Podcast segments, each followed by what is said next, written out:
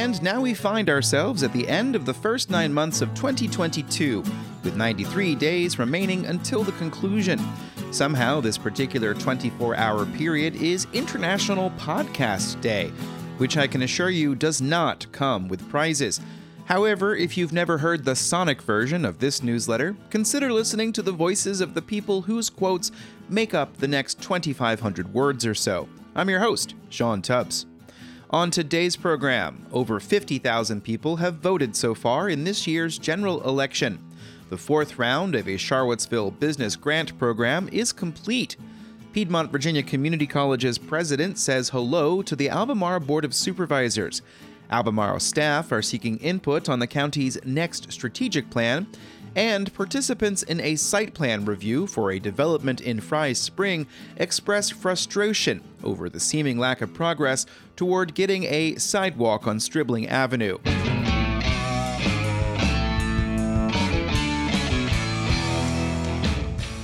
In today's first subscriber-supported public service announcement, Camp Albemarle has for sixty years been a wholesome, rural, rustic, and restful site for youth activities, church groups, civic events, and occasional private programs.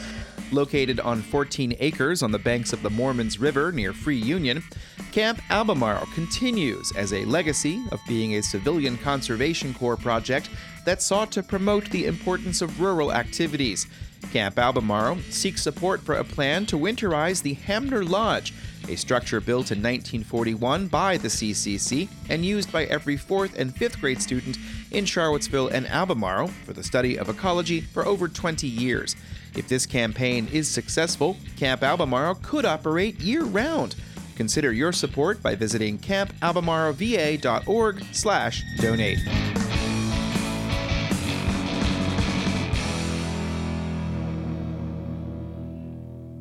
We are now in election season, and in the first seven days of early voting, fifty-seven thousand one hundred eighty-one people have cast their ballots in Virginia by mail or in-person absentee.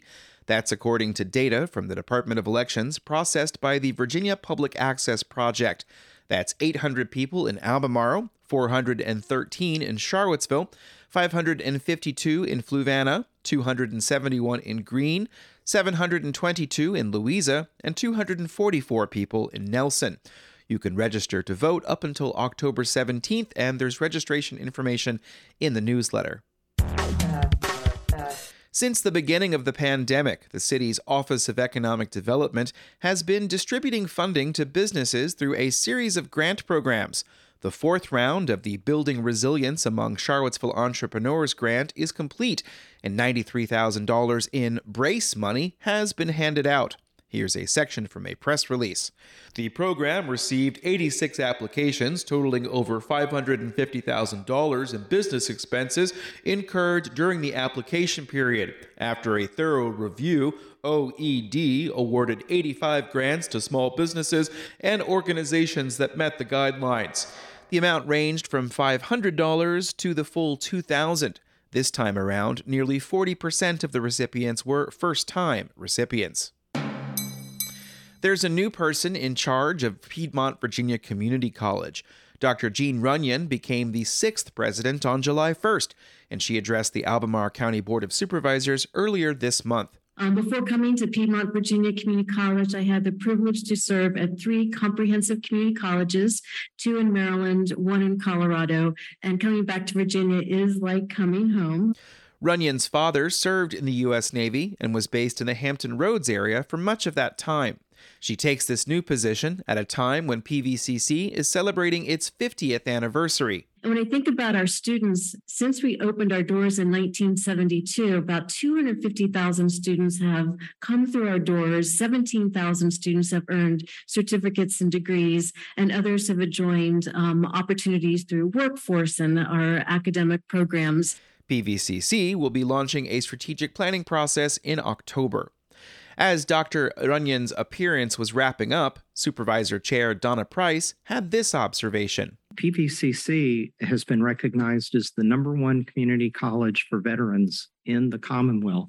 Not NOVA, not, you know, not up in Northern Virginia, not Tidewater. Um, I'm retired Navy, spent my last six, seven years down in Tidewater, but here in Central Virginia.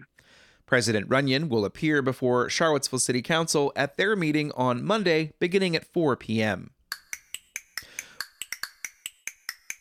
One big topic here on Charlottesville Community Engagement is planning. There are comprehensive plans, long-range transportation plans, regional transit vision plans, climate action plans, and so much more. There are also strategic plans, and Albemarle County is in the midst of creating one to guide the next five years. Christy Shiflett is the Director of Performance and Strategic Planning for Albemarle County. We have many plans in our community that drive work and progress, and we really want to connect those things better and be able to align that work. And so this big picture thinking allows our services to remain adaptable as our community environment changes. Albemarle supervisors reviewed a draft strategic plan at their meeting on September twenty-first. Now that plan and its six goals are available for community members to provide feedback. The elected officials will get another look in October before the work feeds into the budget process. And then that goes into our five-year, our long-range planning for in November that really guides our financial planning. Some of the specifics called out in the plan show the direction the county is headed in. New goal number three is infrastructure and placemaking and calls for the creation of a public works department to help take care of public right-of-way. The new goal number four calls for an update of the county's economic development plan and to enhance access to parkland in the urban areas. The new goal number five calls for greater support for Albemarle County schools as well as workforce development efforts. The newest supervisor, Jim Andrews of the Samuel Miller District, said he wanted language that encouraged civic engagement. I guess I'll come from the perspective of someone who has chosen to run for this office uh, as a service to the community and recognizing our community engagement uh, and the importance of it and the importance of civic engagement and what we can do as a community to ensure that, I think, is an invaluable service to our future. And so I wanted to see if there was a way which somehow we could capture in the strategic plan that, that we're doing community and civic engagement, community building.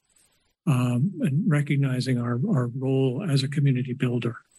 As a community member, you get to have your say, too. Take a look at the draft and weigh in on the survey on the county's website. The forum closes on October eleventh. There's a link to the Strategic Plan Development website in the newsletter.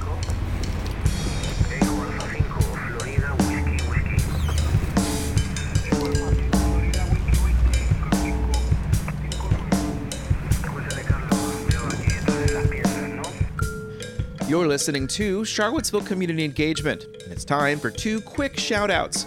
Code for Charlottesville is seeking volunteers with tech, data, design, and research skills to work on community service projects.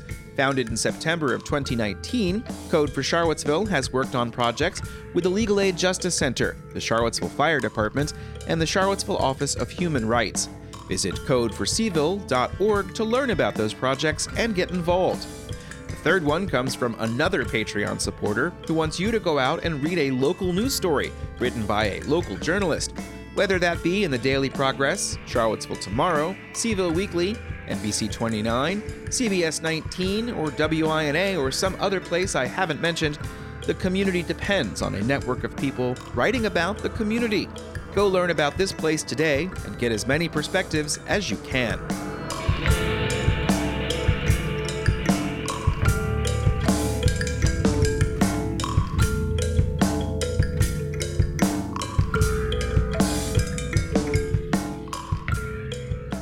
Five months have passed since the Charlottesville City Council approved a rezoning in the Fry's Spring neighborhood for nearly one hundred seventy units on land currently undeveloped. Members of the community expressed frustration at a recent site plan meeting when they learned planning work may not yet have begun on infrastructure improvements tied to council's decision to allow higher density. Here is Chris, one of several people on a site plan review call held on September fourteenth. I'm flabbergasted that we have moved to this point without anything being done. Staff in Charlottesville's Department of Neighborhood Development Services continue to review the preliminary site plan for two forty Stribling, a one hundred sixty-nine unit development made possible earlier this year when City Council approved a rezoning for about twelve acres of land in the Fry's Spring neighborhood. Half of the units will be townhomes, and the other half will be multifamily apartments. Matt Alfily is a city planner with the City of Charlottesville who hosted the call. The density, the number of buildings, the location of the building. So basically the, the layout that went through the P U D development plan is the layout that was approved by City Council. So at this stage, at the site plan stage, what staff is looking for is to make sure they meet the requirements laid out in the P U D development plan, and they meet the requirements laid out in the code in uh, relation to engineering, stormwater. Alfily said site plans must be approved if they meet technical requirements and are not up for discretionary review. One of the conditions in the rezoning was that Southern Development would pay up to two point nine million dollars for improvements to Stribling in order for the roadway to become less rural and more urban. Currently, there is no sidewalk. Southern Development has not yet been issued a permit to disturb the land. The preliminary site plan has to be approved first, and the company has to provide the funding for the improvements to Stribling. That work, however, does not have to be complete or even underway for dirt to move. Alfily said the city's Public Works Department is coordinating those improvements, but Alfily didn't have any information at the September fourteenth meeting. My understanding is there's not been any movement yet um, on that, as far as there's not been any design or retention of any uh, uh, design teams. Charlie Armstrong, vice president of Southern Development, said the roadway is important to the overall project. The project will also connect to Morgan Court, a cul-de-sac in the adjacent Huntley planned unit development.